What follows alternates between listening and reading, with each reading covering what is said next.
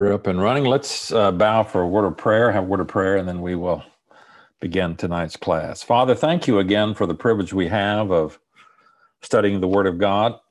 thank you for the fact that we live in a time and a place when we have ready access access to it, and we certainly believe in Scripture as our final and ultimate authority. So we we want to know what it says, and we hope to be able to apply it to our own lives as uh, the Spirit gives us enablement to do so.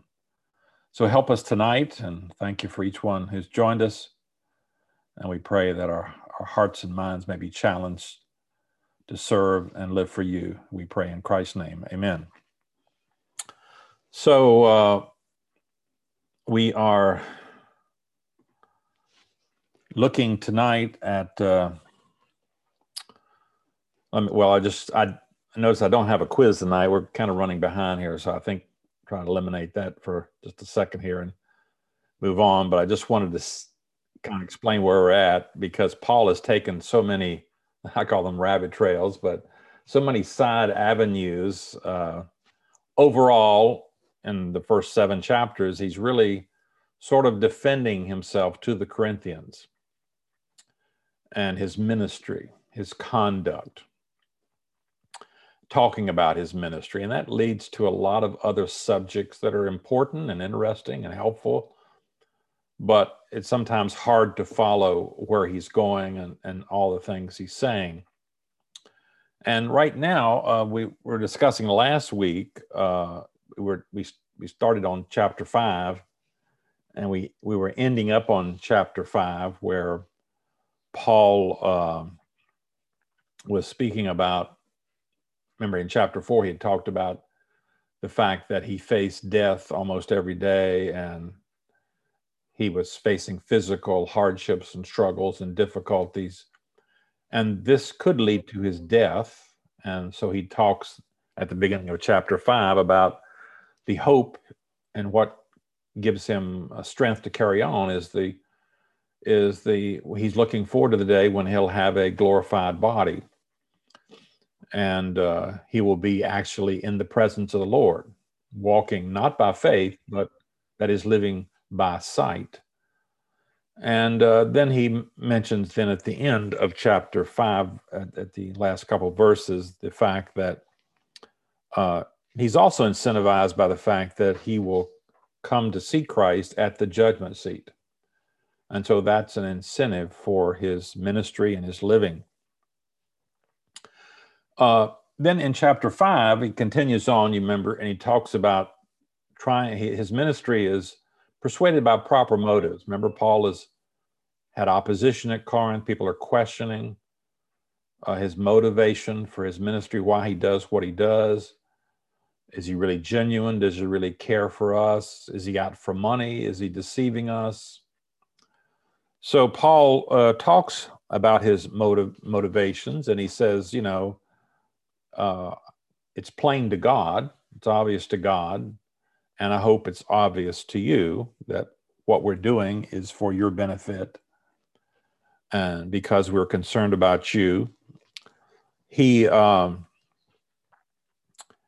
um, he then discusses his message in 16 through 21, as we saw last week. Um, he said that uh,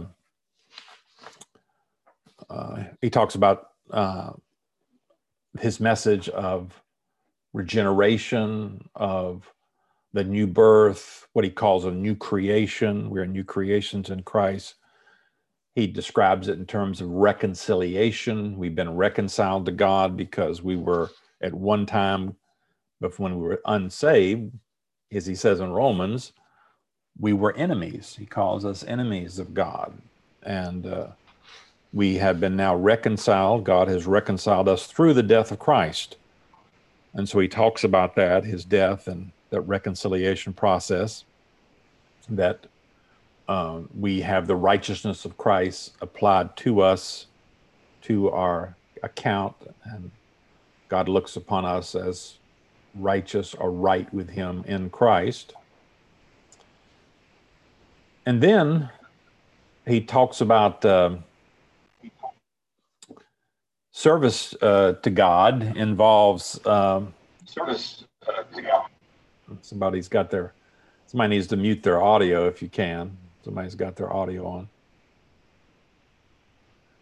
Uh, somebody's probably come in late and uh, I said, I mean, let me do it for you if you haven't done it. If you come in late, try to remember to mute your audio if you can. Remember that. Um,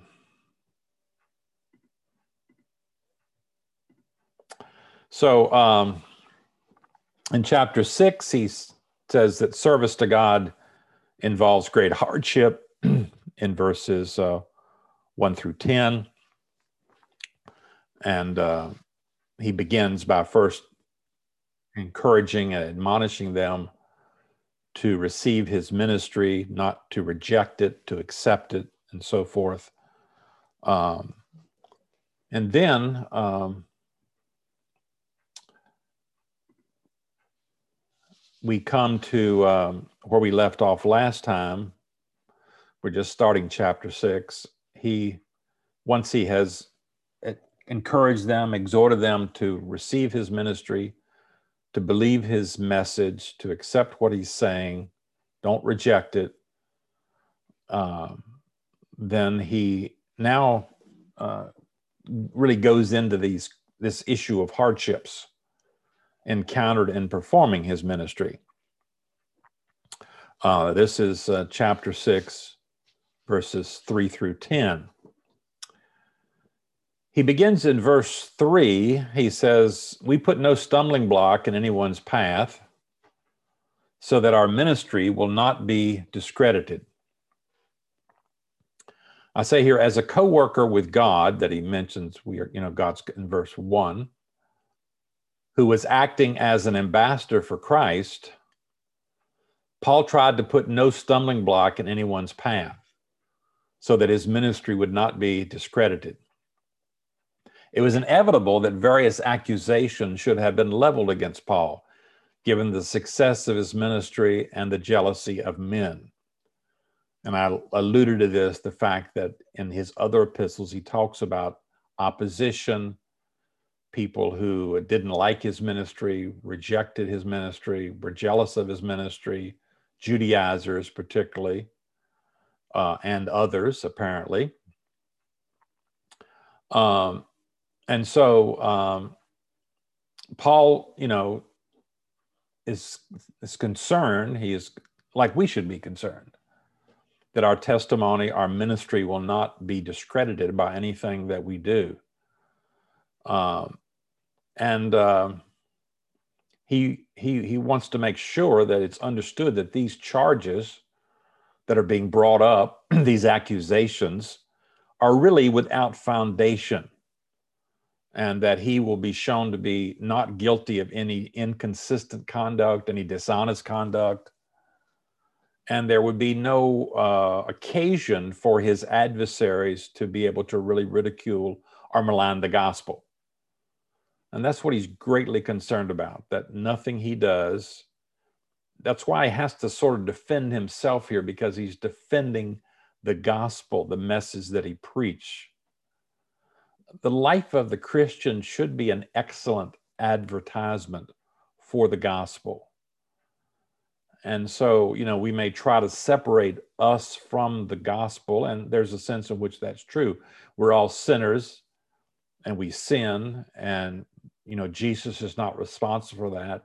The gospel's not, but inevitably, our, our testimony, our witness of the gospel uh, is tied to our own conduct, and it's just hard to separate the two. And Paul didn't want his life, anything in his life, to be a hindrance or any any any or cause uh, ill repute to fall on the gospel message. So he says we don't put a stumbling block in anyone's path. We don't want the ministry discredited. Verse 4 Rather, as servants of God, we commend ourselves in every way, in great endurance, in troubles, hardships, and distresses, in beatings, imprisonments, and riots, in hard work, sleepless nights, and hunger. So Paul now begins to list his hardships. He does this in First Corinthians. He did it already in Second Corinthians 4. He does it in chapter 11, we'll see. He's doing this to commend and defend his ministry as a servant of God and to provide the Corinthians with further material they might use in his defense that we talked about. He said in 512, We're not trying to commend ourselves to you again, but we're giving you an opportunity to take pride in us. So Paul wants them to defend him because in defending him, they're defending the truth of the gospel. Um, and so Paul's commendation was a matter of actions, not just words. And so he lists some of the things he endured for the gospel. And he lists nine afflictions, I guess we could call them here, in verse 4 and verse 5. They seem to fall maybe into three groups here. They're, you know, somewhat self explanatory. Uh, they're introduced by a single heading in great endurance. We commend ourselves in every way in great endurance. Uh, this seems to be uh, the construction here with this adjective great in front of it seems to be sort of a heading, a kind of a broad introductory description. And then he lists these three groups. The first group, the first uh, three trials, troubles, uh, hardships and distresses um, kind of are just general trials, you might say. These are just general in nature. And, uh, you know, we can have a, th- these are not meant to be dissected in detail. They sort of overlap troubles, hardships, distresses. They overlap somewhat. They're just trying to give a sense, Paul is here. Troubles are sort of oppressive experience. Hardships refer to um, uh, singular um, um, well, I see hardships refer to so, sort of adverse circumstances, I guess we might say. Uh, you know, there's that's a similar idea. Uh, so kind of oppressive, severe, you know, circumstance. I'm under difficult circumstances. Distress is that could suggest, you know, frustrations that one endures when there seems to be no way out of a problem. Maybe that's the distinction here among these.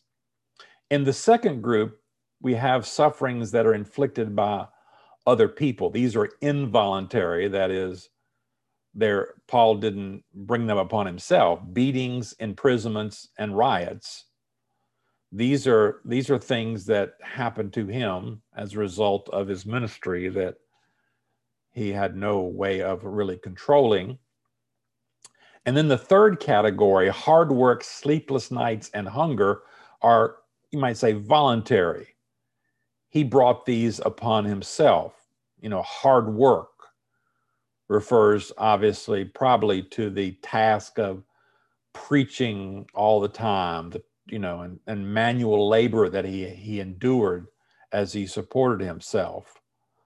Um, you remember he says um, about this manual labor in First Thessalonians um, 2 9. Surely remember, brothers, our toil and hardship. We work night and day in order not to be a burden to anyone while we preach the gospel to you are in Second Thessalonians. You yourselves know how you ought to follow our example. We were not idle when we were with you. We didn't need anyone's food. We worked night and day, laboring and toiling, so we wouldn't be a burden. So Paul, uh, you know, he explains in First Corinthians that he didn't take any support among from the people he was actually ministering to at the time because he didn't want them to think that he was charging for the gospel message so he didn't he didn't do that when he was evangelizing these new areas with unbelievers. He wanted them to see the gospel as being free, like the free grace of God. And so that was his policy. He refers to uh, sleepless nights here, uh, and probably that, uh, and hunger, you know, these are voluntary actions again in the you know that Paul endures in carrying out his ministry. sleepless nights, and the hunger that he obviously endured from time to time, and maybe a lot of the time. Verse 6, he goes on, he says, uh, In purity, understanding, patience, and kindness, in the Holy Spirit, and in sincere love, in truthful speech, and in the power of God, with weapons of righteousness in the right hand and in the left. So, after listing of the outward hardships in verses 4, 4b through 5, Paul now turns in verse 6 to the inward virtues he sought to display. And then in verse 7, the spiritual equipment he relied upon during the discharge of his apostolic commission truthful speech and so forth, weapons of righteousness in the right and left hands. Again, most of these are fairly self explanatory.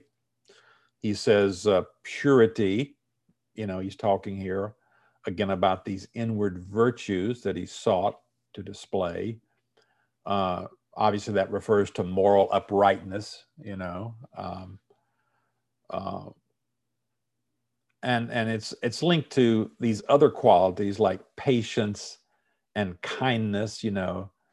So it obviously has this sense of moral blamelessness in dealing with others, uh, understanding and patience, that kind of thing. Understanding, you know, probably dealing with um, his God given ability to know the right thing to do uh, at the right time, wisdom, you know, insight, patience is the sense, you know, have to having to endure the insults he did without anger, without retali- retaliation. Uh, talks about kindness, you know, uh, kind of a generous uh, disposition that acts in love, sympathy, sympathetic towards others. So these are the kind of wonderful qualities produced by the Holy Spirit, obviously, in Paul that he wanted to display in order to uh, give the gospel the proper setting and not to have any disrespect or discredit come to the gospel. Um, he talks about in the Holy Spirit, emphasizes, you know, the one who indwells us and produces the spiritual fruit, uh, the kinds of things that we're talking about here, empowers us for service. And, and the Holy Spirit had clearly demonstrated himself and the life of the Apostle Paul. In verse 7 here, Paul makes reference to his proclamation of the truth, you know, in the power of God, uh, with truthful speech and so forth. Uh, he introduces kind of a military metaphor here, a military illustration to try to explain his ministry. Um, he says, with weapons of righteousness and the right and left hand, spiritual weapons we're talking about. Um, you know, Paul commonly, you know, sometimes use these military metaphors to uh, explain his ministry or even our ministry. Remember, he tells us in Ephesians 6 put on the whole armor, full armor of God. And he uses these terms that a soldier for his armor, blessed breastplate, breastplate of righteousness, the shield of faith, the sword of the Spirit, which is the word of God. And so he's using that same sort of analogy here, metaphor here, of uh, military weapons in the in the pursuit of his ministry. These weapons of righteousness probably means weapons that are righteous in character. And the right and left hand, most people think, speaks of offense and defense, maybe uh, for the attack and for the dense uh, defense, like the you know the shield of faith here is more and and the sword of the spirit offense defense and offense here. So maybe that's the same thing here when we talk about the right hand and the left hand. Verse 8 through glory and dishonor, bad report and good report, genuine yet regarded as impostors, known yet regarded as unknown, dying and yet we live on, beaten and yet not killed, sorrowful and yet always rejoicing, poor yet making many rich, having nothing and yet possessing everything. So at this point in his, we might call his resume here, Paul may be reporting two opposite responses in his ministry. those who oppose him may give him, you know, may view him as a disgrace. He's probably talking about how some people view him, these opponents view him, and what's really true. So some, you know, view him as a disgrace, uh, a dishonor, a, a bad character, an impostor, an unknown. Uh, thus, in the contrast of verses 8 through 10, the paradoxical character of Paul's apostolic ministry is emphasized. You know, behind these verses probably lie a number of actual allegations his opponents made against him. And he's listing these allegations and so forth, um, but refuting them and, you know, also.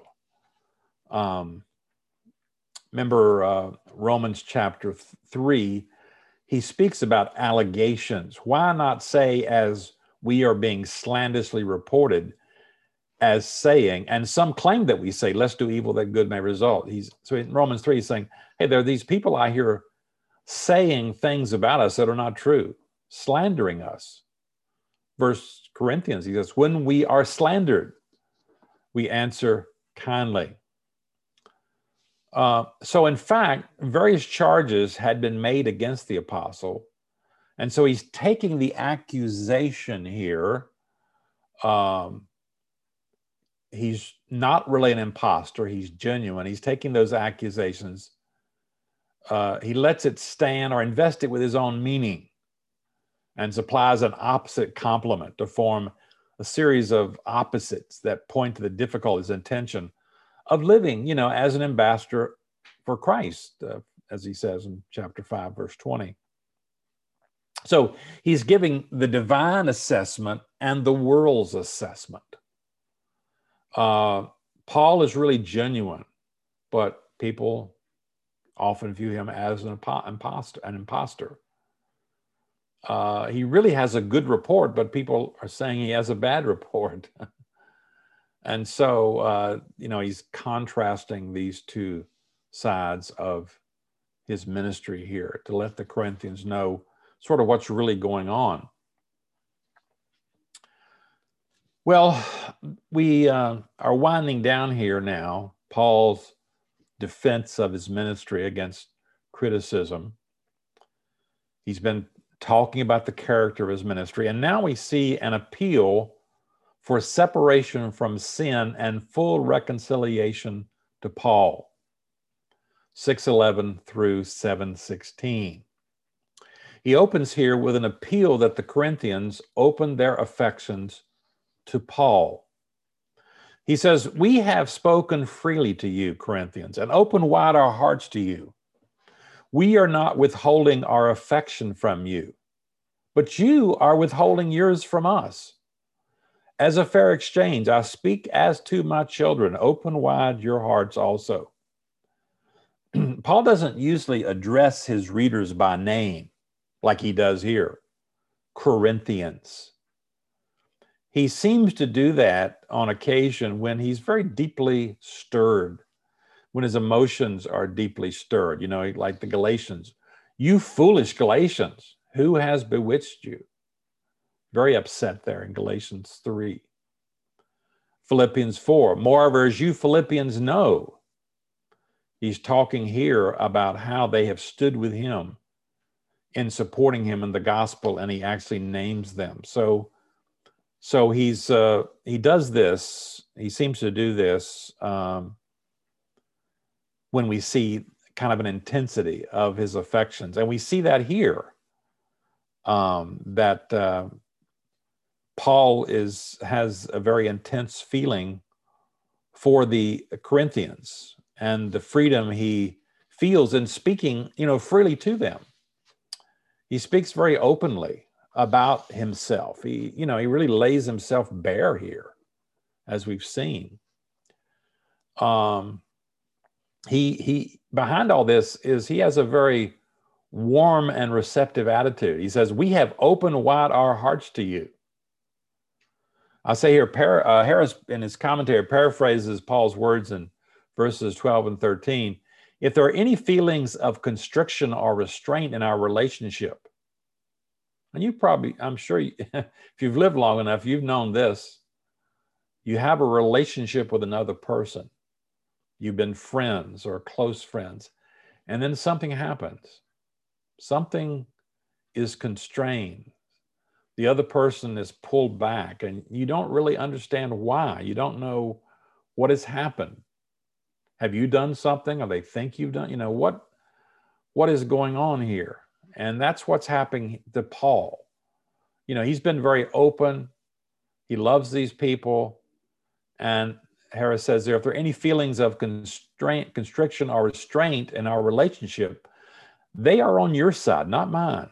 I appeal to you as my spiritual children. In fair exchange for my unrestricted affection, give me yours too. So, you know, although Paul was what desire was complete reciprocity in this family relationship with them, for them to be as open with him as he is with them, you know, he's aware that affection can only be given. There's no way, you know, if you have this, if you have a relationship with another person and they are stepping away, you, you can, you know, you can plead with them like he's doing, but you can't make it whole yourself. So, what's behind this restraint on their part? Why are they not as open with the Apostle Paul as he is with them? Well, that brings us, I think, to maybe the reason for this an exhortation to separate from unbelievers and from sin. This section, I say, is a minor digression in Paul's argument in which he calls the Corinthians to holiness. He has just been lobbying strenuously for the Corinthians' affections, and he will continue that theme in 7 2. The command of verse 14 seems to come out of a clear blue. Um, you know, when he says, you know, uh, very strongly, uh, you know, make room for us in your hearts. And he talks about separation and all that kind of thing. Uh, what's going on here? Uh, this verse 14 here uh, do not be yoked together with unbelievers. That doesn't seem to fit what we've been talking about, but it does fit if the reason for their restraint, for their openness, is some sin on their part. Um, it may be likely, I say, that Paul is specifying the reason for the Corinthians' restraint, while they have not been as open with him as one might expect, and that reason is their ongoing relation partnership with unbelievers. And uh, maybe you've experienced this. I've seen this in church situations, and my experience many times where, and we've seen it in our own church. Maybe you've, you know, you have a relationship with a friend. We have people in our church. We have members in our church and all of a sudden they pull away.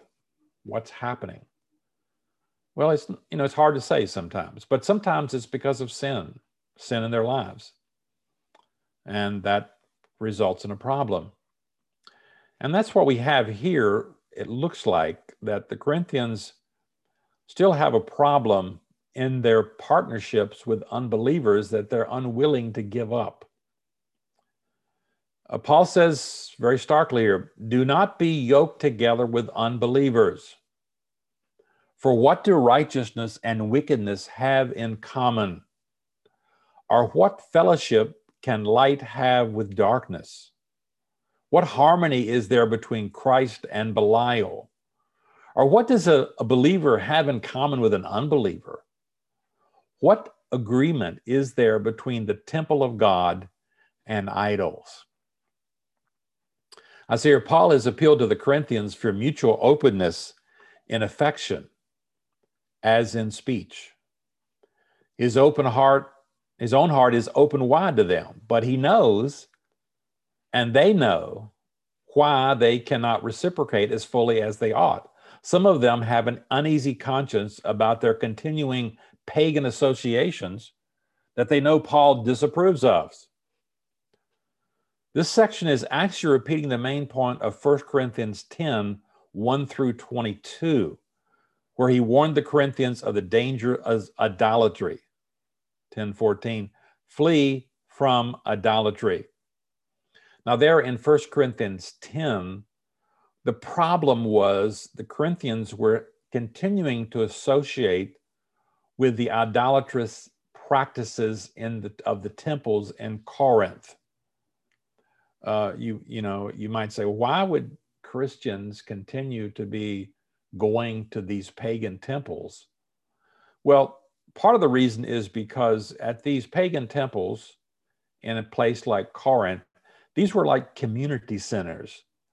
These were places where people gathered for all kinds of celebrations local celebrations, civic celebrations, family celebrations. So you might get invited to a birthday party at the pagan temple where there could be, where there would be idolatry going on and so forth. So this is a tough problem for the Corinthians and for others in the ancient world because Paul will not allow any kind of association with idolatry and everything about the ancient world, the ancient Roman cities, uh, was involved with idolatry. Um, and so uh, the opening sentence, injunction, do not be yoked together with unbelievers, is clearly not a prohibition against all associations with unbelievers, as he made clear in his previous letter, 1 Corinthians 5 9 through 10. So I'm just stating here, when we read this, don't be yoked together with unbelievers. What does the believer have in common with an unbeliever? The particular issue here is probably this idolatry. Paul is not forbidding all associations with unbelievers. He makes that clear, you know, in the first letter where he says, I've written to you in my letter not to associate with sexually immoral people. Not at all meaning the people of this world who are immoral are the greedy and swindlers, idolaters. In that case, you'd have to leave this world. You go and say, what I'm talking about is brothers and sisters who who are immoral and claim to be Christians. You have to associate, disassociate, but you can't disassociate from all immoral people. You have to work with them. You have to deal with them and so forth. We have to deal with sinners constantly. So we can't just totally separate from, from these kinds of things. But he won't allow actual going to these temples, this idolatry. Uh, you know, just to reinforce that point that we can't disassociate ourselves from unbelievers completely, and we shouldn't try to. After all, we want to try to witness and evangelize them. Um, and sometimes in Christianity, this separation from unbelievers can be overemphasized to the point of, you know, sort of a cultic separation where you don't associate really at all. You have no con- contact at all with any unbeliever, which is not really what Paul is arguing here. You know, in fact, we know Paul, for instance, encouraged the Christian partner partner in a mixed marriage uh, to maintain that relationship as long as possible. Remember, he says if any brother has a wife who is not a believer and she's willing to live with him, he must not divorce her. So uh, Paul said, you know, you know, if you if you get saved, one partner gets saved, you don't leave the other person, uh, even in a marriage. That's a pretty close relationship. Uh, and you know, he says in 1 Corinthians 7 39, a woman is bound to her husband as long as he lives, but if her husband dies, she's free to marry anyone she wishes, but he must belong to the Lord. So Christians are only allowed to to marry other Christians, you know, but uh, one does not uh, break up all relationships with unbelievers, even married relationships. Instead, as I said, this is a prohibition against forming close attachments with non Christians. Um, Paul has this agricultural metaphor here, you know, don't be yoked together. Don't get into a double harness with unbelievers, two oxen yoked together. This is based upon Deuteronomy 22:10 that prohibited the, the yoking of an ox and a, a donkey together. You can't you can't yoke an, a, a, an oxen and a donkey, ox and a donkey together. Um, Leviticus 19:9 prohibited the pro, prohibited the crossbreeding of animals of different species, things like that. Uh, Paul is prohibiting here this diverse yoke or this double harness. Now, exactly what that uh, all that all that prohibits is not uh, stated directly here. You know, uh, I've just said, you know, it um, it doesn't it doesn't forbid all associations with unbelievers, obviously. Um, but it does involve, uh, you know, um, it does involve compromising with pagans, such as contracting mixed marriages. So, as I said, a believer should not knowingly marry an unbeliever. Um, so, Paul's sort of giving a general statement here, and we have to sort of apply that, you know, in specific instances. Here's how I would sort of give the Bill Combs, for whatever it's worth, general uh, principle here. We should not form any relationship, whether temporary or permanent, with unbelievers that would lead to a compromise of Christian standards or jeopardize the consistency of our Christian witness. Trying to you know think through uh, thinking through and this is what many would say i think is the general idea here. We wouldn't want to form a relationship temporary or permanent with unbelievers that would lead to a compromise of christian standards or jeopardize the consistency of our christian witness. Um, and why is that? Well because an unbeliever may not share our standards, our sympathies, our goals. Uh, to use an illustration, could a Christian ha- uh, be in business with an unbeliever? Should a should a could a Christian go into business with a non-Christian? Yes, yes, they could. I think they could go into business with a non-Christian, but I think it would it would it would depend upon this what I just said. As long as it does not lead one to compromise one's Christian standards or to jeopardize one's Christian witness, then one could, in effect, be a partner, you know, in a business with an unbeliever. As long as that does not happen, you'd want to you would want to separate yourself then if that's what's going to happen. So you know, it's this has to be applied, and it's it's not always easy to apply, but uh, I think this is the general principle that we should operate under here. Now, each of these rhetorical questions that Paul gives here, you know, what do righteousness and wickedness have in common? What fellowship can light have with darkness? What harmony is there between Christ and Belial? What does a believer have in common with unbeliever? What agreement is there between the temple of God and idols? Those five rhetorical questions all presuppose a negative answer no. And they're trying to stress the incompatibility of Christianity with heathenism, with paganism, uh, the incongruity of intimate relationships of fellowship between believers and unbelievers. Uh, remember, Paul addressed this uh, in First Corinthians. You can't drink the cup of the Lord and the cup of demons. This is when Paul was forbidding idolatry, going to these pagan temples. Can't have a part in the Lord's table and the table of demons, because he says demons are really behind all false religion, all pagan religion, all these idolaters. Um, demons are behind all idols. So you can't take part in this idol worship and so forth. Um, so after uh, comparisons of you know these abstract nouns, righteousness and light with wickedness and darkness, uh, he has a couple of personal comparisons here: Christ and the believer with Belial Belial is a name for Satan in the contemporary literature of the day. What is there between Christ and Satan, we could say. Uh, the final contrast here in 16, what agreement is there between the temple of God and idols, sort of brings this to a climax and prompts what follows about the temple in verses 16b and 18. He says, For we are the temple of the living God.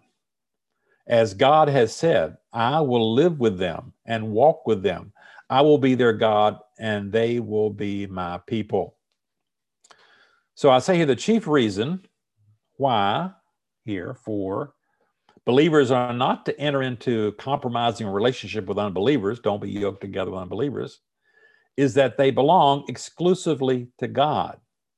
So corporately, the Christian community forms the temple of the living God. If you remember back to 1 Corinthians chapter 3 verses 16 and 17, where he talks about us corporately as the temple of God. I say here to prove his point, Paul quotes somewhat freely from several Old Testament passages that promise God's presence and protection. I will live with them and walk among them. That's based on Leviticus uh, 26, um, 11 and A and 12A, with possible allusions over to Exodus. You can find similar things there. So apparently, the idea is that, you know, God's people should be devoted exclusively to God, is what he's saying. Verse 17, therefore, come out from among them and be separate, says the Lord. Touch no unclean thing, and I will receive you. So he introduces here with the therefore the practical implications of 14 through 16. In keeping with the promise of his presence and protection, God demands purity of life and separation from evil. Therefore, come out from among them and be separate, says the Lord, touch no unclean thing. He's quoting Isaiah 52 11. And the phrase and or then I will receive you probably is from Ezekiel. So he's drawing from Old Testament truths here about the need from separation from sin, idolatry, unbelievers. God's acceptance and approval of his people is dependent on their obedience to his commands separation from the world, you know, leads to fellowship with God. You adulterous people, don't you know that friendship with the world means enmity against God? Anyone who chooses to be a friend with the world, enemy of God. So this is a hard thing to navigate sometimes because, um, as I've said, um, you can. Some Christian churches and communities have have um, have had so much separation from unbelievers that they have no opportunity for witness. They have no, you know, uh, that is, they, you know, that they would say it's a sin even to have an unbelieving friend, you know.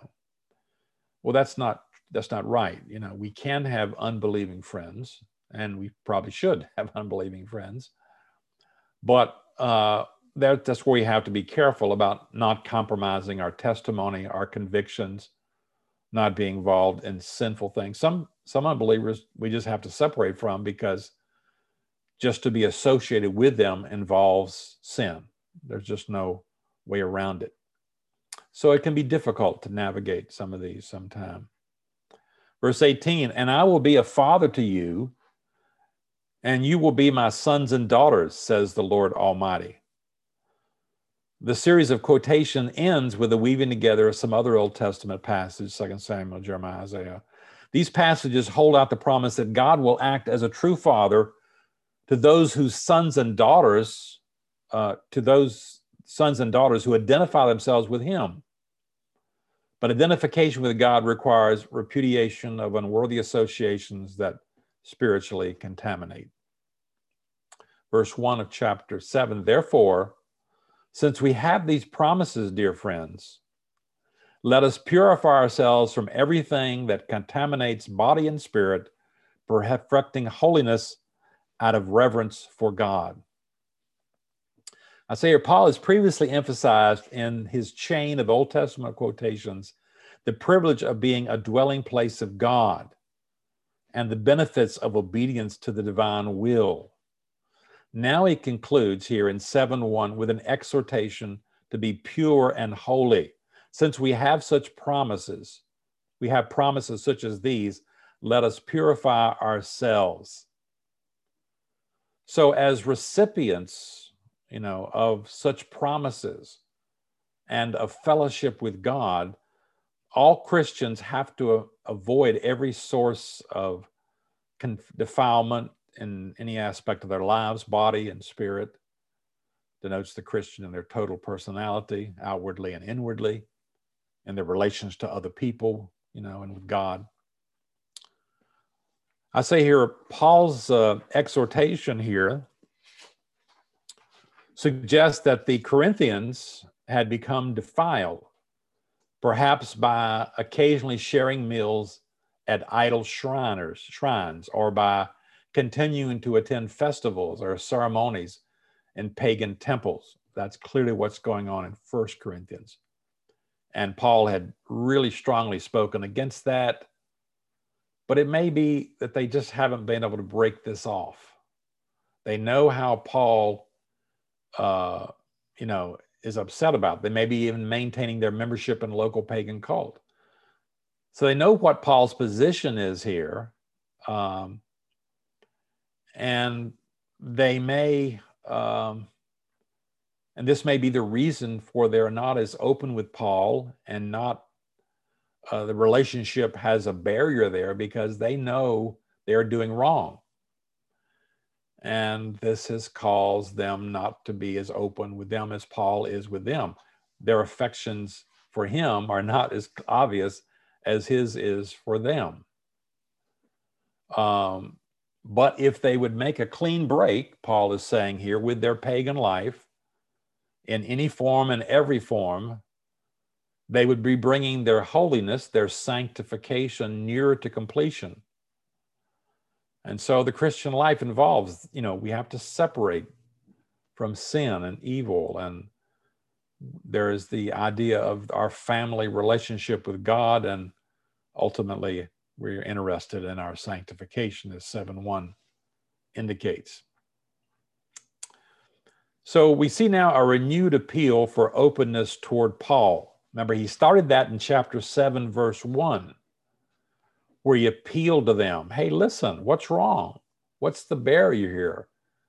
And he sort of identifies it really as sin on their part and probably a lack of separation uh, in their pagan associations, probably.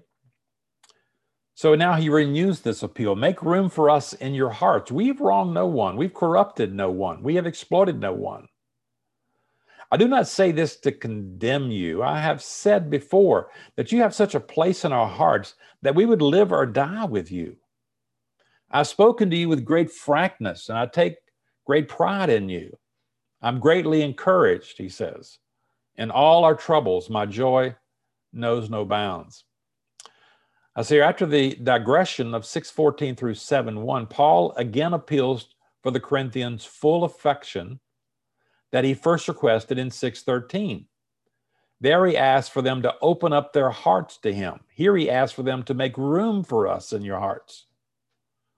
Paul knew of nothing in his past conduct or instruction that would cause them to doubt his sincerity or lose confidence in him.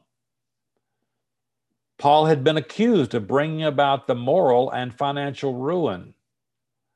Apparently, that's, that seems to be the idea of exploited. He says, we have exploited no one. Uh, but apparently, Paul has been accused of that, of innocent victims of Corinth by callous, callously exploiting them. So he's been accused of this, but it's not true. But apparently, some of the Corinthians were inclined, or maybe at least in part, some were, to sort of believe these charges. And as he's done before in the epistle, and we've seen before, Paul can do nothing more in reply than to appeal to his own clear conscience. And the Corinthians' knowledge of his conduct. All they have to do is just look back on his conduct while he was there and you know and they will see that these charges are groundless. He's insisting that they're groundless. They should know that. There, there's really no basis for these kinds of charges. They don't have any proof there's no evidence of this. These are just uh, these are just the charges that have no substance. But that happens. That happens in churches. People make charges or people believe things that just aren't true, and it causes a lot of problems. At the beginning of verse 3, when Paul says, I do not say this to condemn you, he may be he may mean that his mentioning of the charges was not to imply the Corinthians really believed them, or that's possible, or possibly Paul may mean that his effort to clear himself did not amount to blaming them. When he says, I do not say this to condemn you. I'm not, I'm not trying to blame you. In any case, whatever the case, he goes on here in verse 3 to remind them, as he did back in chapter 6, verse 11, that they occupy this permanent and secure place in his love and concern. You have such a place in our hearts that we would live or die with you. Um, nothing, you know, even though they're leveling these charges, somebody's leveling charges against Paul.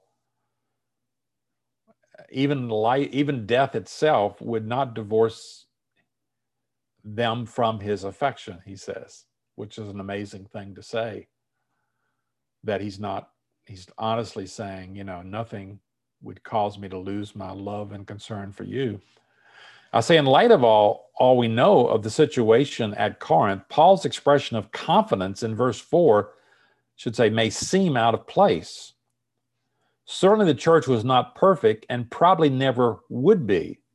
But Paul believed he had grounds, uh, he believed he had grounds, probably said, for pride in his converts.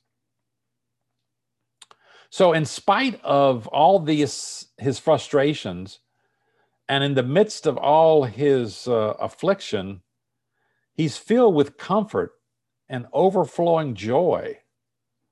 Verse four, you know, I take great pride in you. I greatly encouraged. In all our troubles, my joy knows no bounds. Now, why would that be? Well, the reason is probably the safe arrival of Titus in Macedonia with encouraging news about Corinth. Remember, uh, Paul is going to say in just a moment, for when we came into Macedonia, we had no rest, but we were harassed at every turn. So remember the situation. Paul made that painful visit over to Corinth, returned to Ephesus, sent a letter to Corinth, the severe letter with Titus. And he's waiting for Titus to come back. And he he says, um, you know, we were we, we we we didn't wait in Ephesus any longer. We went to Troas, and then we went to Macedonia. We came to Macedonia. We still had no rest, but we were harassed at every turn. Conflicts on the outside, fear was in. But God, who comforts the downcast, comforted us by the coming of Titus, and not only by his coming, but also by the comfort you had given him. He told us about your longing for me, your deep sorrow, your ardent concern for me. So my joy was greater than ever. So, uh, where did this joy come from? It came from the fact that Paul has now learned in, in, in the historical situation, he's now learned as he explains to them that when he came to Macedonia, Titus came back from Corinth and brought good news. So Paul now returns to this travel narrative that was suspended at 213. I alluded to this before. Um, we're going to look here at the report from Titus um, and uh, Paul's meeting with Titus. For when we came to Macedonia, we had no rest. We were harassed on every turn, conflicts on the outside, fears within. Remember, this is what I alluded to. Paul's in Ephesus, and he's waiting for Titus to return from Corinth, but he goes on to Troas. But he doesn't find Titus there. So I had still had no peace of mind. I couldn't find my brother Titus. I said goodbye to them at Troas, went on to Macedonia. And uh, he comes to Macedonia. I say, at this point, Paul resumes the account of his movements that he had abandoned at 213. So remember, I said you could actually jump from 2 to chapter 7. Everything in between was Paul's defense of his ministry. Remember, he says in 2 12 and 13, Now, when I went to Troas to preach the gospel of Christ, he left Ephesus. He was wanted to hear from Titus, but he left and went to went to Troas. Found the Lord had opened a door for me. I still had no peace of mind because I did not find my brother Titus there. I'm waiting to hear how you responded to the severe letter. So I said goodbye to them, went to Macedonia. and you could just jump right to chapter seven. For when we came to Macedonia, we had no rest. So uh, that's that's that's what historically happened to Paul. And in between, in Second Corinthians, he's giving us his um, explanation of uh, of his ministry and his conduct and so forth. So at this point, I say he resumes his account. When Paul arrived in Macedonia, he had expected to meet Titus, but his hopes were frustrated just as they had been at Troas, and he had no rest. I say, you know, you know, Paul's references here uh, to conflicts on the outside. He talks about we were harassed, conflicts on the outside. Um, may, you know, we don't know exactly what this points to. Uh, this may refer to, you know, quarreling that focused on Paul or to opposition or persecute him, that uh, persecution that he faced when he came into Macedonia. We don't know, but when he came to Macedonia, he had some problems initially there. Fears within, he says, uh, uh, uh, conflicts on the outside, fears within. This may be, again, fears about you know, what's going to happen with Titus? What kind of reception did he get? Maybe his safety and travel, how the Corinthians are going to respond to the severe letter. Anyway, Paul is very upset here, very emotional. You know, he went to Troas, he went he went to Macedonia, and you know things have not uh, not don't look good. But verse six, there's one of these. But God reminds you of Romans, doesn't it? But God, who comforts the downcast, comforted us by the coming of Titus, and not only by his coming, but also by the comfort you had given him. He told us about your longing for me, your deep sorrow, your ardent concern for me, so that my joy was greater than ever. As Paul waited in Macedonia, it may have seemed to Paul that from a human point of view, his whole future as the apostle of the Gentiles was related to the Corinthians' reaction to his assertions of the authority in the severe letter delivered by Titus. The fact that Paul had not found Titus in Troas nor upon his initial arrival in Macedonia tended to confirm his worst fears. But God, he says, who comforts the downcast, comforted us by the coming of Titus. And he mentions here, you know, three things that God used to dispel or dispense uh, comfort to him, to to the depressed, you might say, or downhearted apostle. The, he says, first of all, the arrival of Titus. He comforts us by the coming of Titus. He comforted us by the positive experience, uh, Titus' positive experience at Corinth. We were comforted by the coming of Titus, but not only that, by the fact that you had positively received him. You had comforted Titus when he came there, the comfort you had given him.